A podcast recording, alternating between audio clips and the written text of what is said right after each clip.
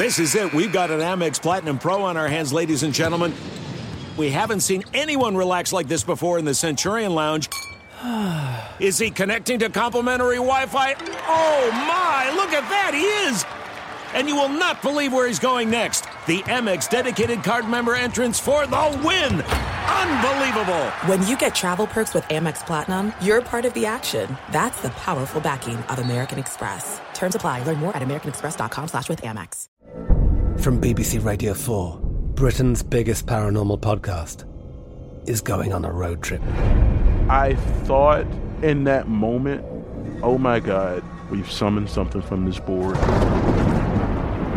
This is Uncanny USA. He says, somebody's in the house, and I screamed. Listen to Uncanny USA wherever you get your BBC podcasts, if you dare.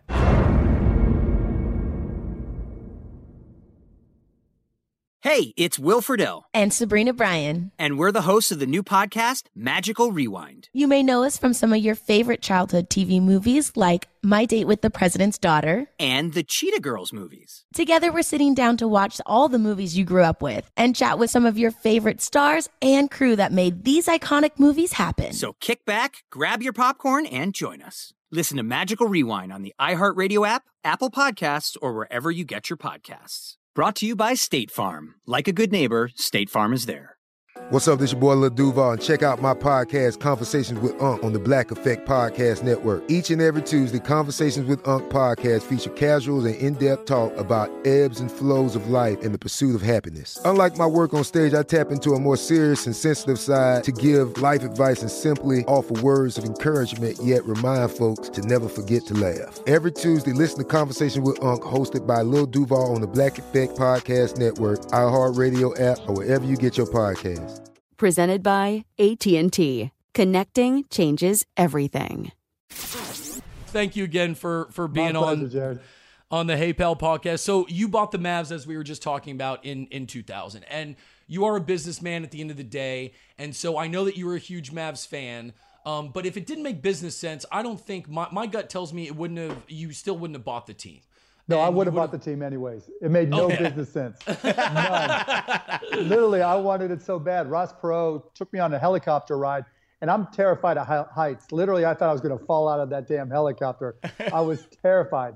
And he was like talking price and negotiating, and I wanted to get down out of that helicopter so fast and so bad. I'm like, whatever. So literally, everybody thought I was a knucklehead when I paid $285 million for it. Right. I didn't even care. I mean, I remember being on the bus with Don Nelson and Del Harris. And this is when we had just sold Broadcast.com, and the internet stock market was still bonkers. And we had Yahoo stock. And the stock went up like $100. And they're like, it went up $100. I'm like, yeah, I just paid for the Mavs. So it's just like one day movement. And I was like, yeah, it had nothing to do with real business. I just thought I was, I'm a baller's life type guy, and so it was just the best thing ever. Well, that makes me happy because he's a true fan. Yeah. But he is a businessman at the end of the day, and you happen to buy the Mavs low, and then you were able to, if you wanted to today, you're able to then sell high. Yep. And so my question for you is, if you were able to buy low and sell high on an actor, if actors were stocks, right? What is an actor or who? And by the way, whoever you want, like we don't care. Who do you think would be a great actor if you were able to buy their stock now and then let's say sell high on them? I think Ben Affleck. I'm a Ben Affleck fan. That's a good one. He's been getting shit on and he's been fucking things up, and and when they're down on their luck like that, that's when you want to buy.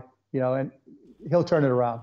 That's when people are dangerous sometimes. Yeah, and I think it's great because, wow, what an answer. Because right now, Ben Affleck, if you were a stock, you'd be able to buy low. Yep. Real low, yeah. Real low. You'd be looking on that penny stock market.